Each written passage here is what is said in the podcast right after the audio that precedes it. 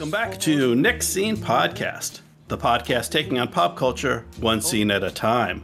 I'm your host, Sean, and with me, as always, is the other host, Brian. All right. Welcome, Brian. And today we have with us a very. we got? we got a very. What do we got here? What do we got? We got a very special guest, um, all the way from Bat Minute, Bat Minute Returns, Bat Minute and uh, for, Bat Minute Forever, Bat Minute and Robin.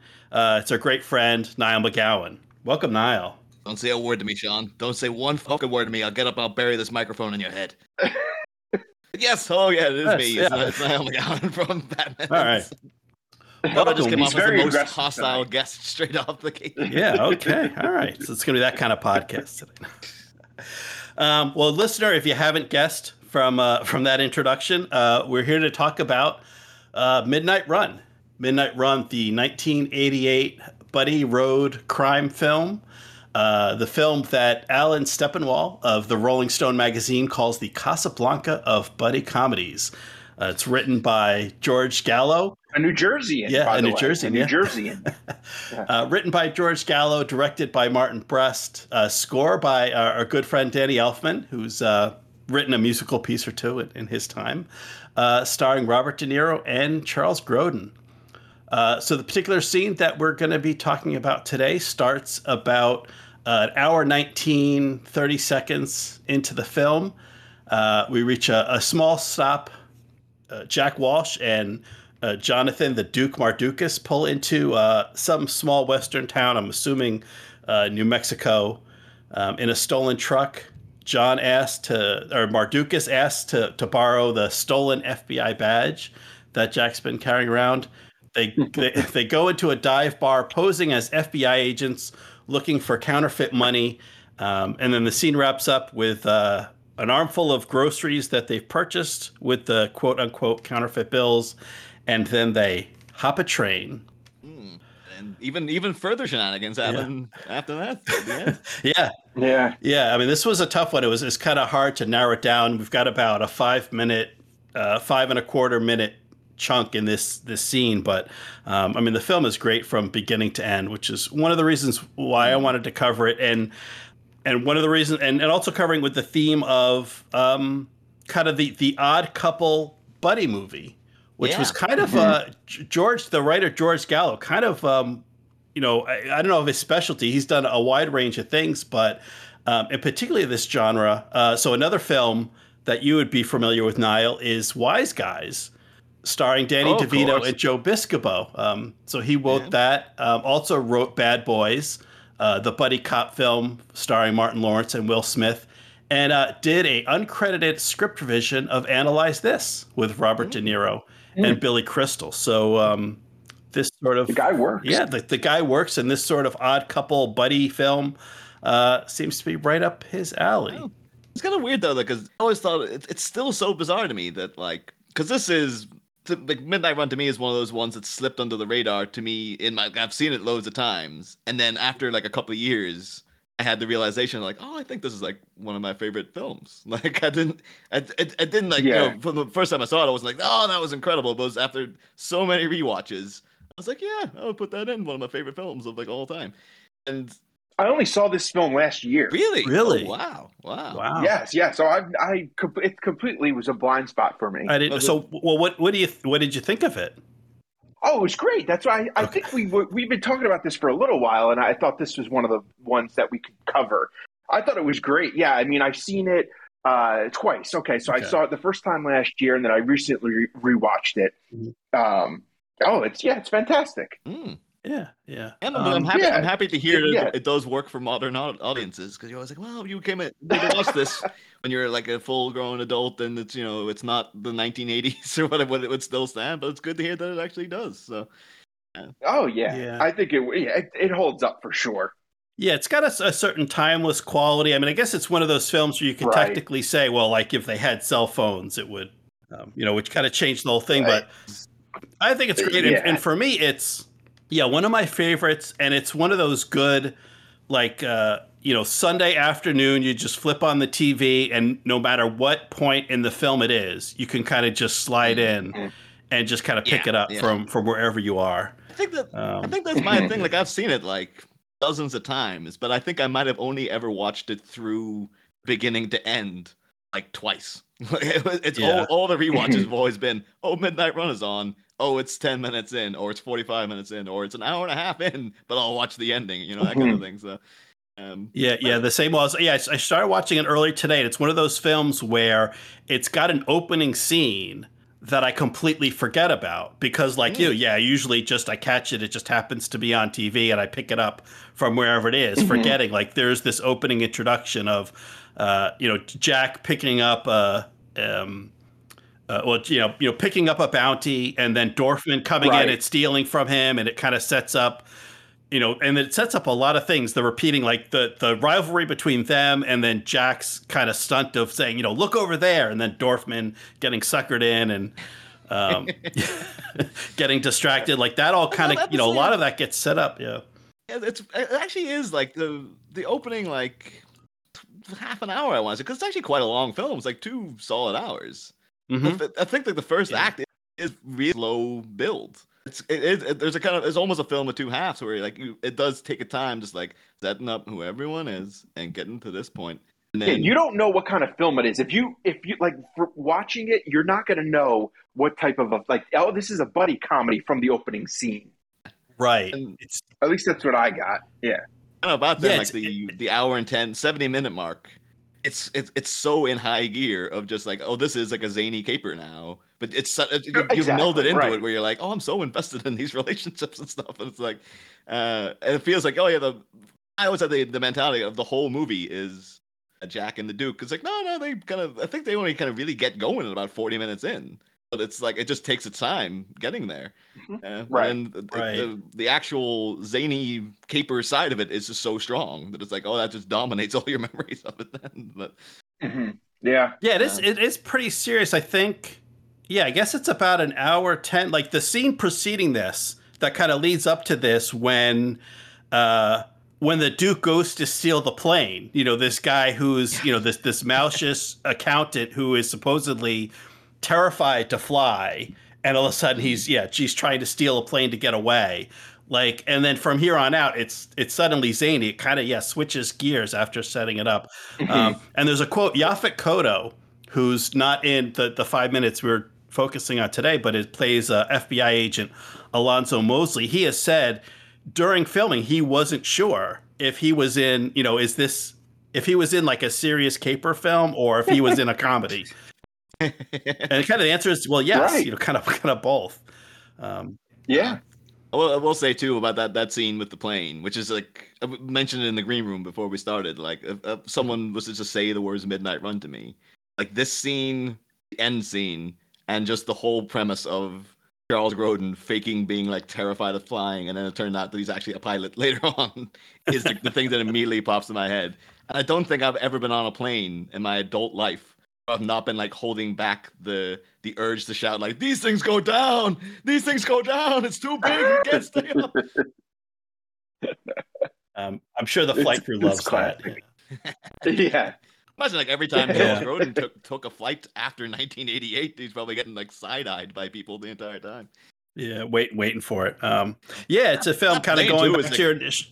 I didn't want to, to, to interrupt, but like I just have to ask you guys because like you, g- I've not done a lot of international travel, I've not done a lot. Like most of the planes I get on are quite small. Have you ever been on a plane that mm-hmm. has a flight of stairs in the middle of it? That's insane to me. That it's like so swanky. It's got a friggin' spiral staircase in the middle of the plane. I've never been on it. I it's no, I've never. Sean, you? I, I've I've I've only seen that in movies, and I don't know if it's a, a, s- Yeah, a it's- 70s 80s thing that like they just don't build planes like that anymore. Although that I mean, planes usually stay in service for decades. Like this, you know, they last a long Mhm. time. Yeah, I've never seen that, and I've flown. Uh, a couple of times. I mean, I'm not super wealthy, but for, for business, a couple of times I've I've flown for work, and they've sprung for the business class for international travel. Um, so yeah, I, I've seen like first class, business class. I've seen the like modern day, like they've got the seats that f- go completely flat and turn into a bed.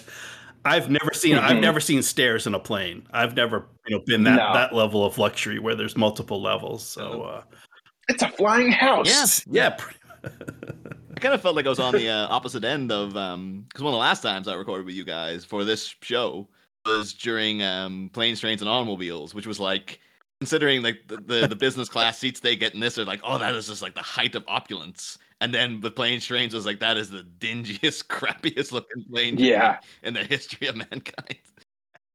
Yeah, we're far cry Yeah. from. I've been Uh, on planes that look like that. yeah, we're far cry from the you know Steve Martin in the middle seat getting hair, you know, in his brownie from the person in front of him. It would be great though if it did cut like after Charles Grodin has his freak out, it just cuts to like a sleeping John Candy going like, I bet my left nut we, we ain't landing in. Uh, yeah. that's great. Bro. But wait, I will say that So, before uh, we probably get, get into it though, like one of the great great tra- tragedies though of like the, as I was saying because this is such a terrific film and it's so well directed. And then the, Martin Brest, as you mentioned, the, the director Sean, it's like he has only like a handful of credits and he hasn't worked in twenty years. Like his last film was uh, Gigli, which is the infamous J Lo and Affleck bomb. And Yeah. I know it's a bad movie, but like, plenty of directors make bad movies and they just get back up and make a good one after. You know, I don't know if it's like did that destroy him personally or something? Like, what the hell happened there? Yeah, I didn't I didn't dig too far into like his personal history, but He's made a lot of big movies. He's made a lot. I mean, nothing recent. right, but looking at uh, like the movie before this and after this. So before this in 84, he does Beverly Hills Cop, which is huge. Uh, he does this in 88 and then 92 has Scent of a Woman. Uh, which Yeah. another big one. I mean, maybe not as big as Again, Beverly Hills Cop, yeah. but uh, Pacino wins the Oscar, right? But uh, you know, uh, at least directs an Oscar-winning performance. Yeah, and introduces the world to that lovable ragamuffin uh, Chris O'Donnell, who I'm very familiar with as well. Yeah, Chris O'Donnell, who would who would go on to play Robin in uh, Batman and Yeah, Robin, and then right. yeah, does does Meet Joe Black in '98, and then the aforementioned Gigli in 2003, and then Yeah, I know Meet, Meet Joe Black got a lot of stick though. stops working. Whether that was I don't know. Maybe that was maybe he saw a decline. He was like, people really hated that Meet Joe Black, and then they really hated Gigli. He's like, you know what? That's to stop. Best to just walk away. Good, yeah. yeah, He's due for something now. He should come he's, back now. he's due, he's due. Yeah, There's- there's another the- the interesting. lingering threat of a midnight run too. Even though I know they made sequ- like straight to TV stre- sequels with. What with like Kevin Hart and The Rock? I I think it's No, actually like, they're, they're talking about with De Niro and stuff, but um, Oh, a real one. Yeah, Yeah, they, they were that- talking about like I don't think anything's really happened for a year, but it was talking about uh, well, uh, De Niro producing, possibly coming in, you know, possibly making an appearance. Um, I also heard Regina Hall oh, was attached. Okay. Um, so I don't know if he would be like the mentor, and then she's the next generation of of bounty hunter. I could see that. Yeah, I, I'm pretty So sure they don't intend it to be De Niro running around like he does it in The Irishman. I don't think it's that kind of stuff. Right. they- they work seamlessly there, Sean. What would be the problem? De-age him Um, and pretend it's 1988 again. Yeah. um, but it's strange. So this is, I mean, it did okay. I guess the, the estimated budget on IMDb was 35 million. Uh, the published gross was 38 million uh, U.S. and Canada, and then 81 million worldwide. So, so not a hit. You know, not a, um, you know, not a not a Gigli level bomb, but not a Beverly Hills Cop level uh, blockbuster either. Um, But it had legs. It has legs. I mean, it had enough that it became. I mean, six years later. So in '94, uh, the Niall alluded to, there was actually a, a trilogy, three made-for-TV sequels, with Christopher O'Donnell, or sorry, Christopher McDonald, playing Jack Walsh. huh? They're all I like Christopher McDonald. They're all, they're all available on YouTube, actually. Was- Really? Yeah, well, I, th- I don't know if all of them. Some of them, at least one or two of them, are available on YouTube because I flicked through. It's like Mhm. it's like oh yeah, Hmm. McDonald's playing Jack, but it also has uh, Ed O'Ross, who was um oh you know him from like Six Feet Under and stuff. He's Marvin, Yeah, and then Dan Hedaya is the Joe. Dan Hedaya, yeah, he's a As Joe the, um, character. the Bales. Yeah, Yeah, Eddie Uh, I- I Moscone. Flip through. Gotta say, he's not got the fashion down. He's not got like one of the great things about one of the things that one of the many things I love about this movie is Joey Pants's outfits. He's just Mhm. insane. Yeah, 80s he's outfits great. got going on. And then Dan Hedaya is just gonna dress in like a slightly jazzy shirt, and it's just like, come on, man, if you're gonna do it. But the whole the vibe just from the little snippets of scenes I saw, it just seemed like this ain't it. Like it's just Mc- McDonald's not got quite the anger of De Niro. Hedaya just he's not playing the same character as Joey Pants at all. It seems like he's just he's just doing his own interpretation of it and stuff. And uh, I, I feel like they're all seem to be rated around like four out of ten. So I'm kind of guessing like, well, man, but they made three of them, I guess. So somebody watched them. Uh, apparently, they're available on a DVD action pack uh, to lure in people's dads. I think to be like, oh, I guess. Yeah, just just going by the reviews and the the summaries, I did not seek out any of them. I'm like, they just don't seem like they're worth watching. oh no. Um, I mean, it'll be just one of those things too. Like any attempt at a sequel as well is just like, just don't bother. Like it's not gonna, you're not gonna nail it again. Right. It's yep. It's like a, Yeah. it, it, it'd be such Yeah, a you don't really need a thing. It's- sequel it's- on something like this. Well, and I think part of it, you know, we, we talk about when we talked about Home Alone, we, we we we we spent a lot of time talking about lightning in a bottle, just you know something Yeah. that you couldn't recreate in any of the Right. sequels. And I think part of it, you know, this was was some of that, and part of it is I think this is like the first comedy uh, or lighthearted role we get from Robert De Niro. And of Yeah. course, you would go, you know, go on to do things like analyze this and stuff like that. But this is this is he was coming off of the Untouchables and was was looking to do something lighter, looking to do comedy. And actually, I found out apparently he was uh, he was being considered for Big for the Tom Hanks role Mm, mm. in that at this you know kind of around the time and, and uh, you know did this instead of that. But um, or, or that's I mean that's a much different the, film, um, I think. That's one of the few things I know about um, De Niro life is that the, over here there was a kind of slightly before my time, but still very well known film critic called Barry Norman, and he was like the guy who interviewed. He was like the, the biggest film critic in the UK, and he did all the interviews and stuff like that. And I remember seeing an interview with him post his retirement. They're saying like, so you met like, did you have any proper like run-ins, like like bad run-ins with celebrities? And De Niro was one of them. And it was about that. Like at one point he brought up like, so I understand you were going to go do big, and then you just passed on it. And De Niro just went very silent. Apparently, he was just like, yeah, well, yeah, well, yeah, let's move on. And then after the interview, he took him aside and he's like, "Don't you ever, don't you ever bring up that you know big to me again." Like he probably got furious with Barry Norman about like mentioning that he turned down big, and uh, and, so, and then that always stayed with me. Is like, apparently De Niro, I don't know a lot about it. I, I don't think a lot of people know about his personal life and stuff. Apparently, he's a bit of an enigma, but uh, a bit of a temper too. I guess.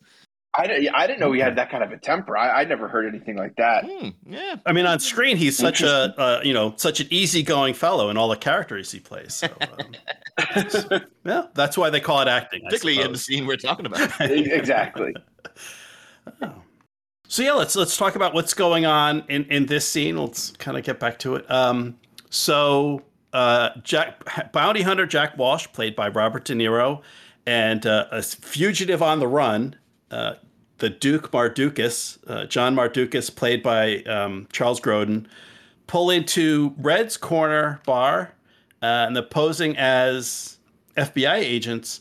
And apparently, so this this scene and then the the following scene in the train car, uh, a lot of improv that they just kind of played off each other. Yeah, yeah. Um, I kind of do kind of get that vibe because Yeah. Is a he is a Yeah, comedy yeah, I can like see I imagine that. him. It, it, it might have been like a blessing for him to be like, give me a scene, just let me do my thing. Like let me just you know let loose a little bit. He's he's dominating proceedings Mm-hmm. so much, and much like in the actual scenario where Jack Walsh is kind of like you know, picking up his cues and what he's doing. De Niro also kind of feels like. Okay, I guess this is what the scene is now and stuff, and he's kind of just do, doing what the he's picking up what uh, the Grodin's laying down. Mm-hmm. Mm-hmm.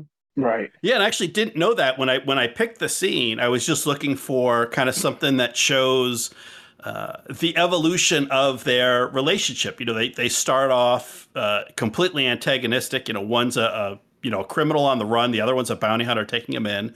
But through their their travels and experiences, they've uh, you know a certain relationship is developing, and we see that they're in a situation where wherever they're going, they you know they need some money to get where they're going, and they have to work together. You know, the the two you know kind of the odd couple, the two enemies, um, forced to to align, and you know that and I was just going by that, but you know what we see in the scene, but then to see like you know the the improv element as actors working together, kind of uh, you know plays into that as well or emphasizes it.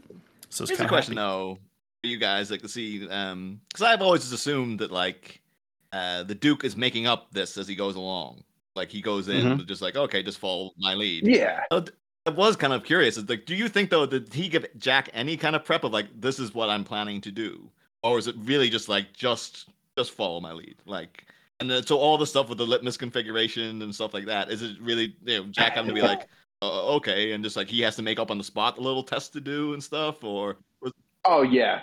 A a hundred percent on the spot. That's what I say. Mm, mm. It's kind of Well, yeah, because they that way. even, yeah, well, because at one point doesn't uh, the Duke stop short and like Jack walks into him, like bumps into him, just not paying attention. Like so, I yeah, I think it's just, um, yeah, he's just kind of making it up on the spot and hasn't yeah hasn't given Yeah. Jack any, uh, you know, any warning that you know oh, I'm you know I'm gonna you know we're I'm gonna talk you know obviously can figure out oh he's gonna pretend to be an FBI agent. And that's why he needs the badge. But in terms of, uh, yeah, well, Yeah. even and then uh, Jack kind of messes it up. You know, uh, the Duke says, you know, are you doing the litmus configuration? And Jack says that was the configuration. Like he he Yeah, stumbles over the word configuration, Yeah. configuration. Uh, but the second there, I thought the Lament configuration. I thought he was gonna start doing like the, the box and Hellraiser, and then like Cenobites come in. It's like you you picked up And the, it- the counterfeit twenty. We came. And it is funny, of course. You know, you have him playing an FBI agent with like he's he's the you know crook, quote unquote. And it's like, all right, here, follow my lead. I'm I'm with the FBI now. You know, it's just funny the little role reversals. Yeah, I, I wonder Yeah, like I think- because Jack's been doing he's been doing the uh, Alonzo FBI agent the whole movie. I wonder if one of the reasons that like Duke didn't give him any kind of like lead in as to what was going to happen was because if he says I'm going to pretend to be this guy, then Jack might have tried to take over the operation. Be like, oh no, I'll do Right, that. Just right. shut up and like I'll, I'll go and take care of everything. So by like he's just like, no, if I tell you, you'll ruin it. But if I go in and we just wing it, and I because the thing is like you know the Duke is great fantastic at Mhm. impersonating an FBI guy. Um, the fact that he, he comes across so convincing, Right. Considering they're the two shabbiest, dusted up, scruffy looking coming in pretending to be like legit FBI. Like, they look at them, they haven't shaved in days and stuff, and they're just like, oh yeah, no, they they they pass as FBI agents. Yeah, there's nothing suspicious there at all. yeah, kind of. And again, Duke is like, oh, go ahead. Well, I was just gonna say, like, what the the looks they're getting from the the you know from Red and and the the, the guys in the bar, because like you said, they have been through a lot. They look, they're dusty, they're dirty, they're they've got several days growth of facial hair, um, but the demeanor, you know, and I, I imagine at this point the Duke has been interviewed and uh, you know spent a lot of time around the FBI, so he's got you know he knows the FBI kind of Hmm. uh, the, the way they act, their deadpan style, the no sense of humor sort of Yeah, qu- Is lines of questioning they have. it's either that or is he go, he's going for a real like Joe from I've seen police on TV, so I know that this is the way that domineering detectives act and stuff. But um, I like your idea though, better Sean. That it's like no, he's he himself has been grilled by so many FBI people. He's like, I know, I know exactly what all these assholes. and are he's like he's like a Yeah. He's a natural you know he's a, like a huckster you know like that's just his character so Mm. he could you know he could go in there and it's all right follow my lead fbi you know uh, litmus test you, you know he's just he's a natural con artist in a way yeah. I wonder Is he a it- like, poker did player, do you think? Everything. oh absolutely I just wonder though, does he has he ever has he seen someone do this litmus test like trick before, or is this literally like no, this is like this will work, like because I guess he he is a crafty guy, so he could have entirely come up with this by himself, yeah. Or it could be like no, this I just know from you know working in like you know accounting, I've seen people do like uh, little tricks and stuff before scammed by things because I deal with money all the time. But um, I, I, I prefer the idea that he is literally like, no, no, no, I just, you know, I'm, I'm just crafty. yeah i think he's i to me it reads as he's just crafty. Yeah, Yeah, because I don't think this is based on anything real, like with a pencil. I know that there we have. I, uh, I know in the U.S. there are like special pens that you can like draw a line, and I forget. I don't know if it's. I guess like on a real bill it doesn't show up, but if it's counterfeit, then like the ink is visible. I know they have like Hmm. those counterfeit pens, but I think that's like a recent thing. I don't think that was something that was actually around yeah that's pretty recent in, in think. the that eighties. is- So I think that, that that's up to Jack though. He's the one who figures out like, oh, I have to pretend to do something, and he comes up with this little thing of Oh, like, yeah. right, pretend to use the eraser on the face, and then shade it in again. It's like that's actually like because again, it seems like oh no, that is that's a trick. Like that, that is the thing. That's how you test a counterfeit bill and stuff. Like a Trax has been a perfect uh, little scam. So um, I love the, Mm, too that that could be a uh, some of the things though that um, every everything in Grodin's delivery this scene is just amazing. But like I love the constant like I think because he's said I'm FBI and he's got this you know the popped collar and the the, the coat's really up and stuff and he's really um he's kind of making himself seem big and then uh, like because presumably the patrons of this bar have been up to some shady stuff themselves so they're all kind of giving him a bit of a like is, is he here for me and that kind of attitude and i love like every time he says something to the bartender he'll look he'll look at the guy next to him uh, kind of give him a suspicious little glance and the guy's kind of playing it cool but also a bit like all right like have, have i done something? Like it just seems so uh and the, it, even little things that could be um like they pay off but it almost seems like a power move at one point when he's talking to red. He's just mid conversation he just says like would you mind taking two steps back? And red immediately does so. And it's just like he's doing it so he can open the register but it seems like he's just telling him to stand back like he's he's got him so in his hand that he can just command this guy to take two steps back for no reason if he wanted to Yeah, there doesn't really seem to be any purpose other than like asserting dominance. Yeah, because yeah, so Red, the manager, goes to open the register, and he's like, "Nope, you take two steps back. You, the other guy, you open Yeah, the register, and then Right. Jack, you, you know, pull the pull the bills out with a napkin, so you know mm. we'll preserve the fingerprints." Right. I even just love like the. I, I'm, I'm assuming it's all down to Grodin, where it's just like you know he has the little interaction of like, oh, uh, you know, are you red? Yep. You dye your hair. Like he just, And again, it's and just the fact. and it's great on on like the character level. Like it's like Grodin becomes like the FBI, the leader. You know, De Niro. He's a little bit. all You know, De Niro. The whole movie, he's on top of everything. He's outsmarting everybody. And here he's you know a step behind. Let's call Yeah, it a half a step, even not not even a full step. Yeah.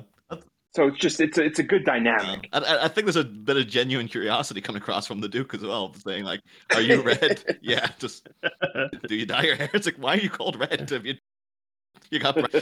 Um, and it's just uh, at the end of it too, when it, everything's, everything's done and dusted with him, though, he just has this pause where he just stares at him, and it's just like, "Thank you for your cooperate." Like he's just giving the impression that I'm really sizing this guy up, even though it's entirely a scam and stuff. It's, it's so beautifully performed. Presumably, Red does think there's something up because he thinks to stand at the door to look out for them and stuff. Uh, I could only put it down to the fact that they do look a bit shabby. Because everything else would be like this would be perfect if they didn't look as if like they've been traveling across country for three days straight without Right. any real solid means of transportation. Yeah, they, they they play it perfectly well, but as you said, they don't have yeah they don't quite have have the appearance. Mm. Um, I want to talk a little bit. I mean, this is real quick. Just um, so Tom McCleister is the actor who plays Red. Has has been in a bunch of other things. Actually, was in one of those TV sequels. In uh, he was in Midnight Runaround, uh, but playing a different character. Oh my Um, god, it's so he gonna plays- shatter the, the Midnight Run universe apart now. Yeah. So now it's now it's a multiverse. The the Midnight Run multiverse. Uh, Other than- there you go. That's, that's your sequel. Is like Chris, Christopher McDonald meets De Niro in some sort of quantum. event. the Duke is fleeing across Yeah. universes now, or something. the Midnight Run of Madness. Yeah, I can see it now. Yeah. Um, Oh, Uh. Tom, uh, listeners might also recognize Tom. He was in 18 episodes of Married with Children Mm. um, as Ike, one of uh, Al Bundy's crew, one of the members of, of No Ma'am. yeah. So he's done a few other things.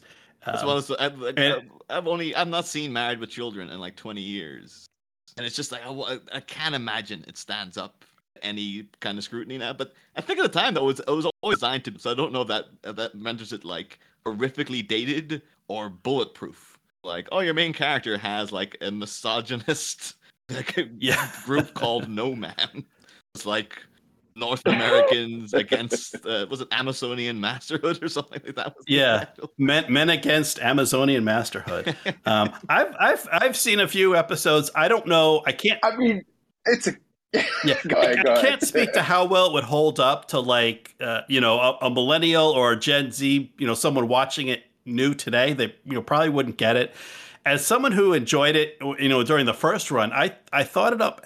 I thought it held up well, and actually, there've been some conversations. So, friends uh, talking about c- kind of comparing uh, Friends and Seinfeld Hmm. in terms of how well it, it held up. I was having a discussion with some friends, and and like you mentioned, Niall, um, Seinfeld I think holds up a lot better, and part of it is you know they were they were supposed to be rotten people. Like Yeah, you were yeah.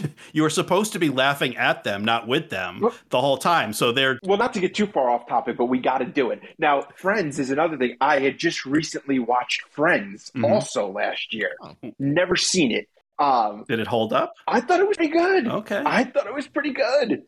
I'm not- I I'm- mean, I'm and I nothing love actually, like, Seinfeld, uh, and- against Friends as a sitcom. I, I enjoyed it at the time and stuff, but I think it's just more now that I mean, it, yeah, it's got like um no, no. I, it, I Married with Children. I mean, that, that was a that, that, he's very funny. Yeah, I, it's probably too offensive for like today's Mm. world. Um, but he's also kind of the butt of the joke. So it's it's I don't know. yeah. It could go both ways. Yeah, I mean he's he It's- yeah he's down. He's getting the short end of the stick. I would think he's not punching down. You know what I mean? It's not as though he's you know the, right, the president of the United States in doing this. not yet, but. No. Right. Um, I mean, one one thing, uh, one aspect of, of Married with Children that I think would not put not age well is the the treatment of uh, uh, Marcy Oh of yeah. the neighbor. Mhm. Like that's ew. even then that was that was kind of cringy. But I think like the the, the bulk of it, as you said, like he was.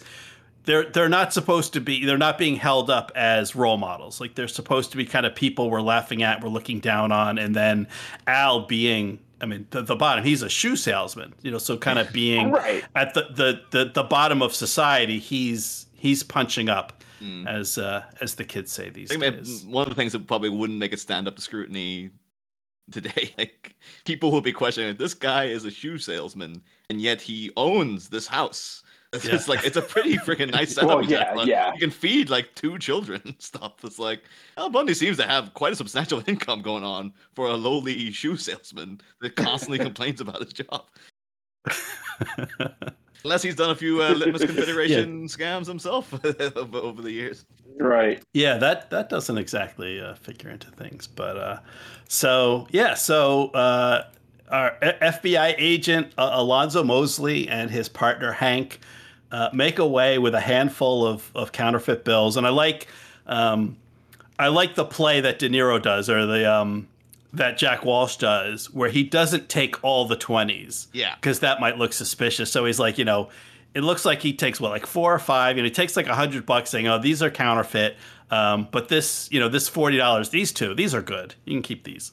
Yeah. I mean, a, a lot And of the makes scam, out a little receipt. a lot of it doesn't stand up to scrutiny, I guess, though, because well, for one thing, when they come in and he says like he's trying to describe the person coming in as like, he's six foot, six foot five, like dark haired, no light. That's our man. Like, Like, it's so like That's our. Man. and then I think just the idea though, like this same person has been going around the state with counterfeit twenties, and yet like the last person who came in might have gave them one twenty. Then why would like eight of them be bad? Bad. Like, was the Well, guy coming also- in in disguise a bunch of times? Like, what? Would, how would this work? Well, I guess they got lucky that the last person to pay them with twenties isn't still there because I imagine like this seems like a bar that's got regulars. Like these two gentlemen, you know, Jack and the Duke. Like these are the first two people to enter this bar that you know wasn't that weren't immediately recognized in. I would think like it could be months since you know Yeah. the last time they had a stranger enter this establishment. Like I'm guessing this is the same regulars every day and every night.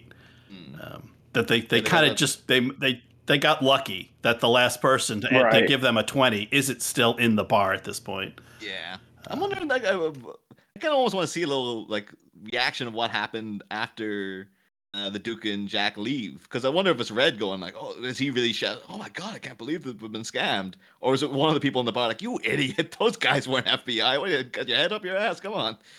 for some reason, he does think to go over and check. I don't know if he's like, "Oh, maybe I'll see what the FBI are up to," or if he's like, "That was weird. Where are these guys going?" Uh, I just kind of want to see like whether because Red Red himself seems very naive.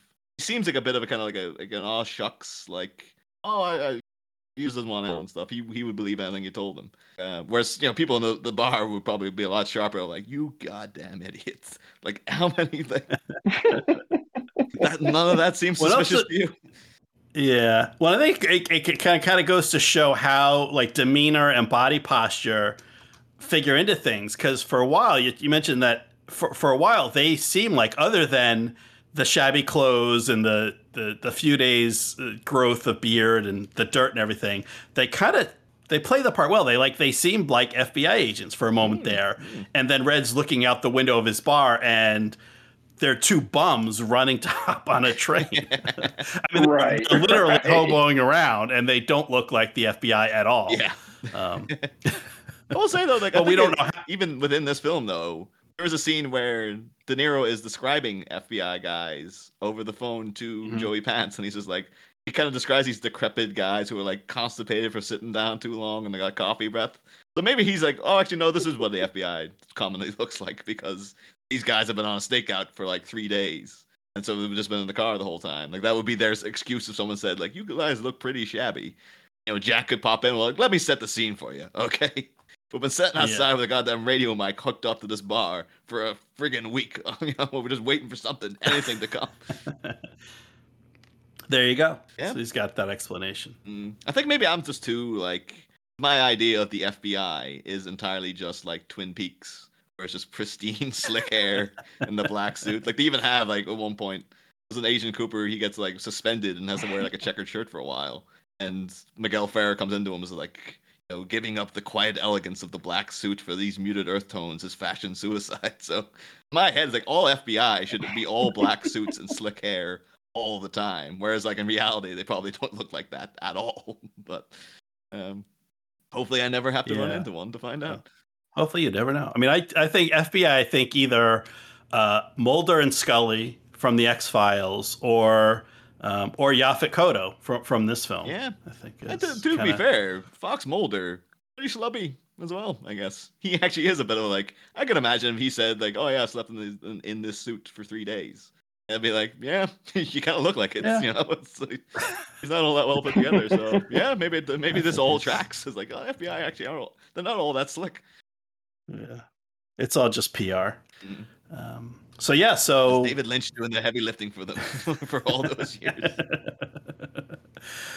so catching, so walking out of like a, lo- a little uh, grocery store, or uh, maybe it was even a gas station, um, just a small little mart with a bag full of groceries, and then I don't know if it's just milk, uh, or I mean, or actually, I see there's a Circle K logo Mm. on a carton that Jack is holding, and he's drinking right out of the carton. A Um, classic De because Niro he's got no face manners. well. It's like the Classic De Niro. it's the full on De Niro squint he's doing as he's. Like, Yeah.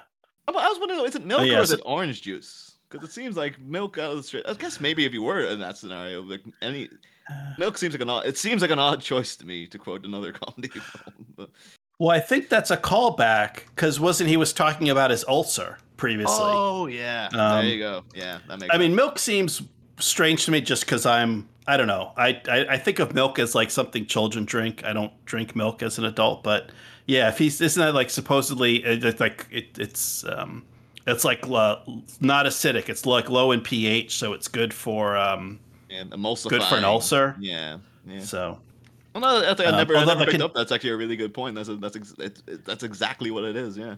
yeah, well, and it's a brown carton, so maybe it's chocolate milk, um, which I think is better. I hope I it's could see chocolate, milk. In my, How my much do you think they it's, actually it's- it's took? chocolate milk. Like, uh, how much do you think they actually took Red's Corner Bar for? Was it like eighty bucks or like hundred and eighty? It's like how many bills did they get away with? Is this like What, did- what did you think? I thought it was they a, spend all their money here, or is it like no, no, we, they still got? yeah. I thought it was about a hundred. What did what did you think? Yeah. I don't think it was much. I really don't think it was that much. Yeah, 100 sounds right. That could have been. The, Well, in this the type- sequel, the Mid- Midnight Runaround, is actually like that guy was playing Red, coming back for revenge because like Jack completely bankrupted the bar by took, took like a grand or something in twenties and left him forty behind so he wouldn't get suspicious. Yeah. Well, and they've both got like an armful of groceries. They've got like a regular grocery bag full. And usually these small markets don't have the best prices. Like for the cost of, you know, Jack's drinking milk out of the carton, it's like a one, uh, like a one quart carton probably cost as much as a full gallon would at, you know, a regular large grocery store. Hmm. Um, So yeah, maybe they did spend a hundred bucks just on. Uh, It's one of those things. You know, a couple that's what you armfuls of buy. groceries. Yeah, I could see You're just going for stuff on the road though. It's Like what are they get? What are they buying? You do you really buy like jerky and stuff. You can you Yeah. can buy like a like a carton of eggs or something in this scenario. You're gonna have to be like, Well, what's on the road? well, where would they cook it? Yeah, it's Yeah. It is kind of odd that they've got this much stuff, unless like maybe they got like a loaf of bread and uh, you know a container of peanut butter, and they're gonna make sandwiches and Yeah, a box yeah. of donuts. Well, that's Uh, the thing. One of the things uh, it's kind of got like Chekhov's grocery bag of just like every time I see things in this scenario, you know what leaking or something's gonna happen. I don't know if it's because we don't uh, over here we don't have paper shopping bags, and from what I've seen of American media, it's like thank God, like everything over here is plastic bags. but it always seems like oh, if someone coming in with a big paper it's like that's a disaster waiting to happen. Something's gonna burst in the bag. Something if there's an overstuffed paper bag in a in a tv show or a movie that bag ain't making it back. Like some, something's gonna happen. And sure enough here as well it's like yeah jack like, it seems to fall apart as if made of feathers. In jack's hand at one point Yeah, and everything goes flying as they're they're running for this train. I'm, and I was wondering, so like, how do they know which direction this train is going? Like, how do they know that it's heading? It's gonna. I mean, maybe it's going west at this particular moment, yeah yeah but like, it could turn. it's a, it's a risky They, move they Like, trust that it's going to continue. Yeah. yeah the real is like the, you know Yeah. It's like, you could be you could fall asleep in the back of that and find out you've gone like you know like 10 100 miles in the wrong direction or something like it's just, Yeah. Yeah. Um, but, but before we But find, it is funny though. Yeah. Be- before we find out that that actually was going in the right direction, we see we see it. You know, a, a new a new flip in the uh, the relationship. They're back to being antagonists. So you know, for the first like four minutes of this scene, they're working together. They're a team. They're you know they're improvising. They're going back and forth. They're yes anding. It's great. And all of a sudden, um, the Duke hops into a boxcar and closes the door. Says, "See you in the next life." He's gonna leave Jack Walsh behind. mm. Yeah. Can't Yep. believe it. Yeah. But again, it's still so great because that's the, it's still true to their character. Like he wants to get the hell out of there. You know, he he, he doesn't want to go back with them. Yes. Yeah. You know, so it's not as though it's like, okay, oh yeah, give me your hand. No, I'm going to save you. It's like, all right, Yeah, later. yeah. I mean, you give it like the other points in the movie where like Jack's drowning. Duke saves him, but it's with the real caveat of like, "You're gonna let me go, right?" Like he's, he's, you know, he's a Right, good dude, right. but he's not like above. Like I'm, I'm, you know, he knows that again, if he gets caught, if he's handed in, he will get killed. So he's uh, is entirely justified in trying to get rid of Jack. To be honest, Right. He's he's very motivated. Um, and that little bit that leads to a great little back and forth between the, the two characters and the two actors. Um, because so Jack promises, he says, you know, if you save me, I will let you go. And then of course he doesn't let him go. And, you know, the the Duke is hurt. Like you lied to me, kind of uh, almost forgetting or just ignoring the fact that he lied first about being afraid of flying. But but Jack, Yeah. you didn't you didn't know I had lied. So when you lied, you thought you lied first. let's love De Niro's right. What? like just this to see the brief bit of confusion and then like the outrage of this the actual conversation he's having to have. Uh, I think that's why that the why the sequels couldn't work to this is because like it's not just an idea of like oh Robert De Niro is bounty hunter in wacky adventure. The film lives and dies on the relationship of these two actors together. Th- these two characters. This is the Yeah. film. This is the pitch. It's not just like It's not a sequel no, movie. no. It's like, you know, unless it was about him and the Duke getting reunited. Like to do it with another person, and, and then every time it's like, so he has to have this kind of adventure with a rando every time. It just would feel like, no, it just wouldn't work for me. So, um, and of course, I should say it too. Yeah, but you know, Grodin himself unfortunately passed away. That was last year or the year before too. So, um, any Midnight Run two coming, you ain't gonna see the Duke again, which is uh, you know, great, great tragedy. Yeah, May May 2021, so a little bit over a year ago. Yeah, so in terms of Yeah. of uh yeah, in terms of sequels, yeah, maybe if they work it out like the Duke goes into witness protection and then somehow like his new identity and his new location leaks and somehow Jack finds out that you know Jack finds out that Serrano finds out where the Duke is and so he's got to track him down to try to save him. um, something like that. But yeah, it's not. Yeah, the, the the the movie works not because of the you know, or not just because of the the bounty hunting aspect or the cross country um, kind of chase aspect to it. It is that these two characters uh, getting to know each other and um, you know having to spend time together. And Yeah. Of mean, course, that's once they like the- once they know each other, can't do it anymore. Yeah, I mean that's why like the the again one of the big scenes that stays with me of this film is the ending because like his actual goodbye to the been through is actually a very moving scene and stuff, and it's just, you know it's, that's to do with the Elfman score, but it's again it's, the, Mhm. it's everything Mhm. these two characters and their entire relationship and the two actors and how much they brought to it that makes that scene pop so well, and it's just like well, you want to do it like oh next movie it's the same thing, but this time he's taking.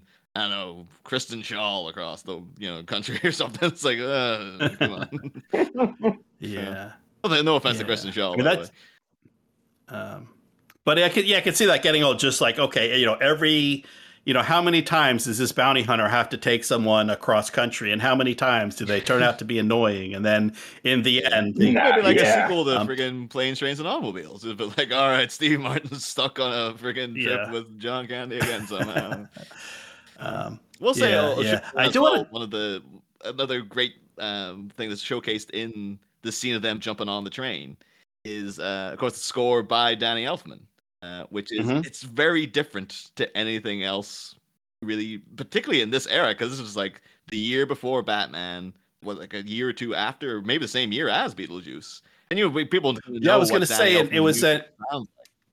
Yeah, so in also in so in '88, uh, Elfman has this Beetlejuice, Big Top Pee Wee, Hot to Trot, and Scrooged. Um, Hmm. And I I don't recall Hot to Trot. Um, I don't know if I've seen that, or I, I don't recall the. Oh, the- great movie. I don't recall the Great the, the music offhand, but in terms of um, certainly Beetlejuice and Scrooge and, and Batman in '89, um, very similar. Like if you tell me that was you know the, the same guy did those three films, like Mm. yeah, I could kind of guess that. Yeah. This is very different, and it really it really goes a long way to, to making the film to like kind of giving that vibe Yeah.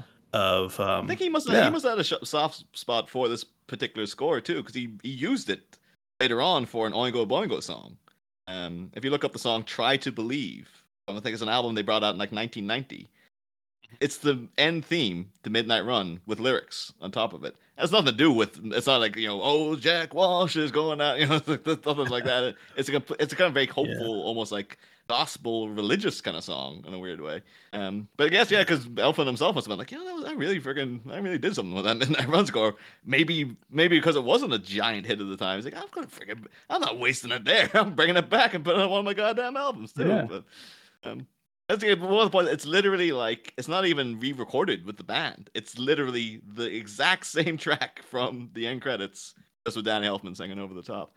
Um, and yeah, there's an element that he's got like harmonica going on here. There's like kind of tinges of country in it, and there's just bits of Mhm. sort of like broad, like it just sounds like yeah, real good caper kind of music as well. Like something, you know, it's a mad, mad, mad, mad world vibe at times as well. And um, you know, but like imagine Danny Elfman been like pose of doing the music for a caper. He would go into like Pee Wee's Big Adventure type kind of stuff. You know, he just go he went on a completely different direction, and this is like it turned out fantastic as well. So, um, yeah, still um, Yeah. yeah, he, he knows what he's doing. That guy, like so. that kid's got a future. Yeah. Uh, keep an eye on him. Still that freaking look. You've seen the, the concert footage of him recently too. He had the shirt off. He's like Oh, ripped as all hell. He's, like, gee, yeah, yeah, he's jacked. He looks great. yeah, he look he looks better than me, and he's like Uh, twice my age. so Yeah, I don't I don't think I've looked like looked that good since maybe I was 20. Um, but you know, good good for him. Clean living, I guess. Uh, Hmm.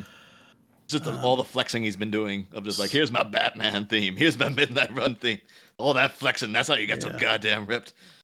Um, yeah, so so getting back to to the film, so the scene wraps up with uh, so the Duke has closed the door, um, you know, kind of closed the door to the boxcar, saying "See you in the next life." But Jack Walsh has uh, managed to climb up and over and enter through the other side. Hmm.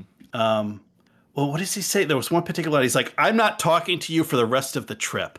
Oh, that's And just that at first he says though, it must be the next life. Oh, yeah. must be the next it's life. so funny. But he says it like Yeah. you know, like a like a parent, you know, shouting to the kid who's you know kicking the back of a seat, you know, oh, don't make me pull this car over.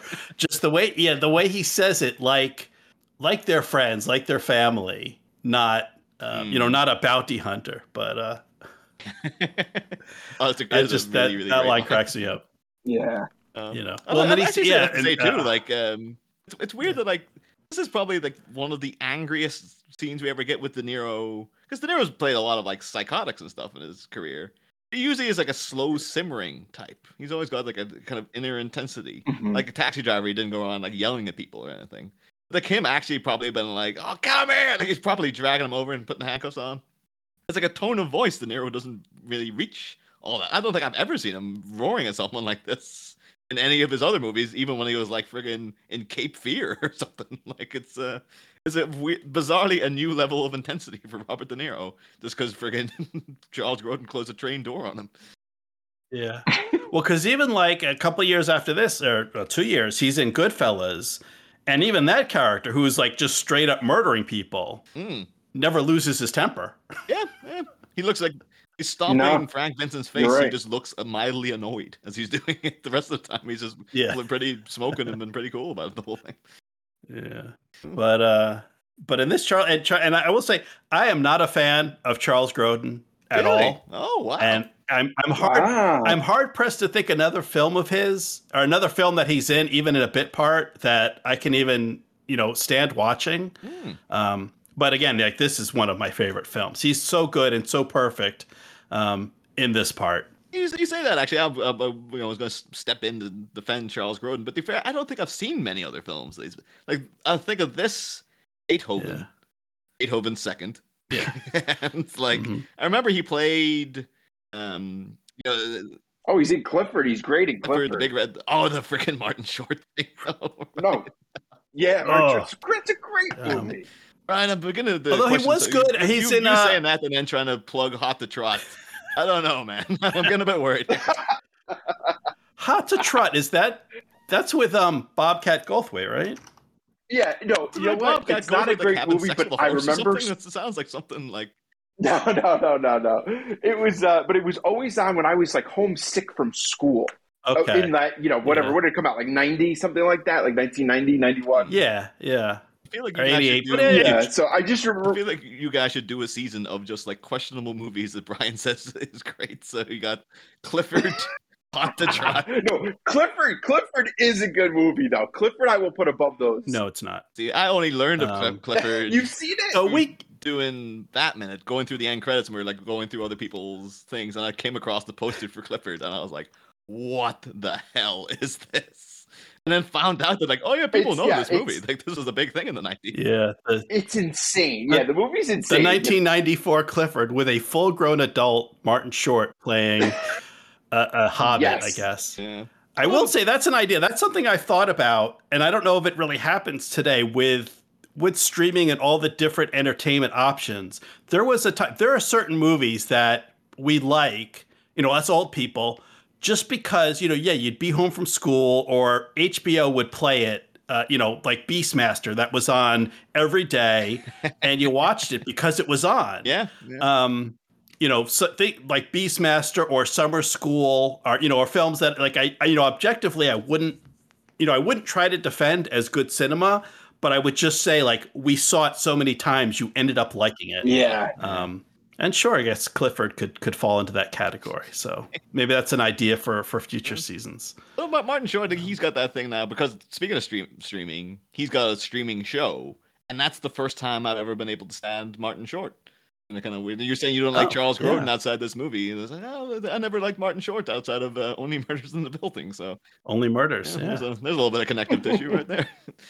There you go. It's yeah. all connected. Um, all right, so I think that about wraps it up for uh, for Midnight yeah. Run. Any uh, you know any any final thoughts on uh, on, on, Charles Grodin, on Robert De Niro, Danny Elfman, on, on anything uh, anything you want to like, close out with? People want to hear me talking about Danny Elfman. I did it for two whole seasons of the show, talking about his Batman scores yeah. and stuff. But oh, he's an absolute genius, though. I think we're going to do some uh, reviews of like some of his albums on on the Bat Minute Patreon at some point because he's like not we've not had an excuse to talk about him for like you know a couple of years now. So um, I will say though, that's uh, one of my, you know, not only one of my favorite films, but one of my all-time favorite end lines of a movie is the whole like, "You haven't got change for a thousand, do you?" It's like, get out of here, you lousy bum! Like, oh, looks like I'm walking. Just, this is a great, Looks like I'm.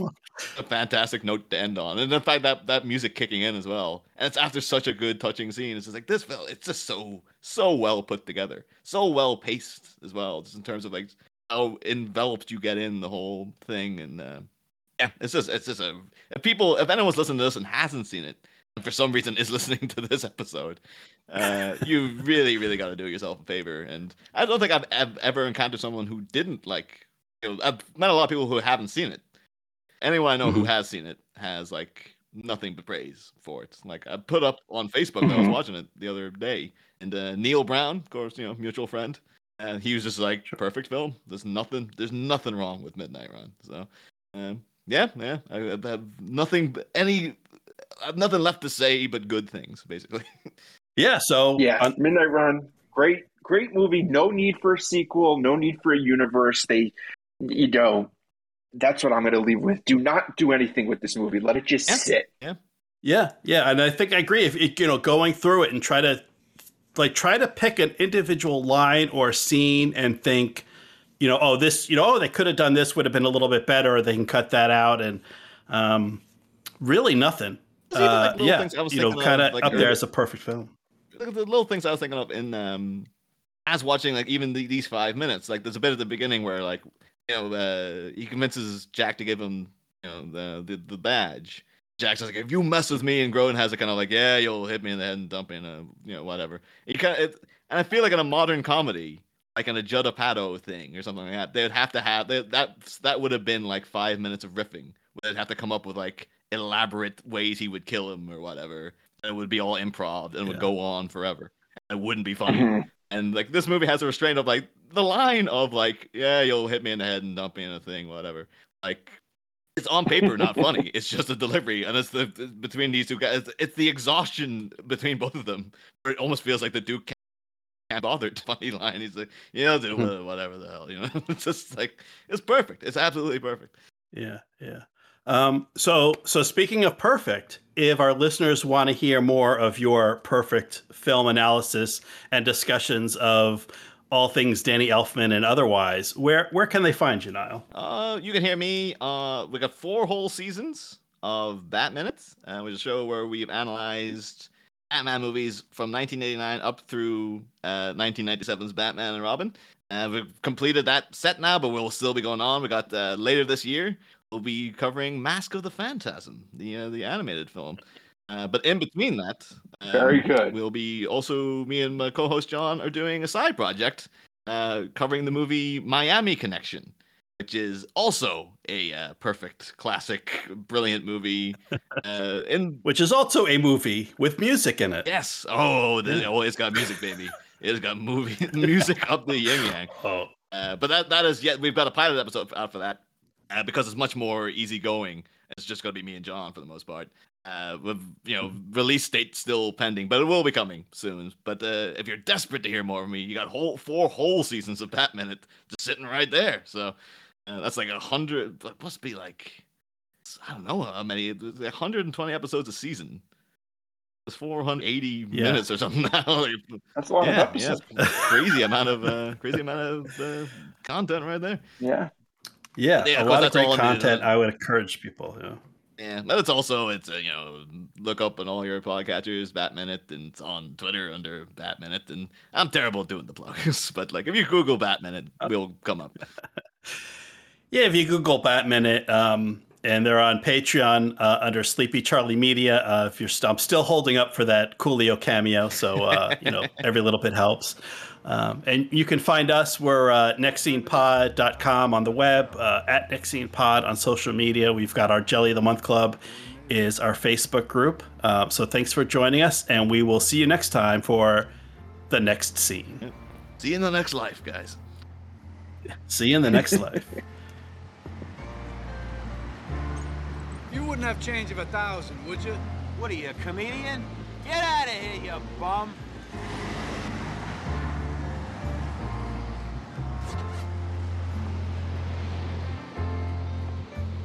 Looks like I'm walking.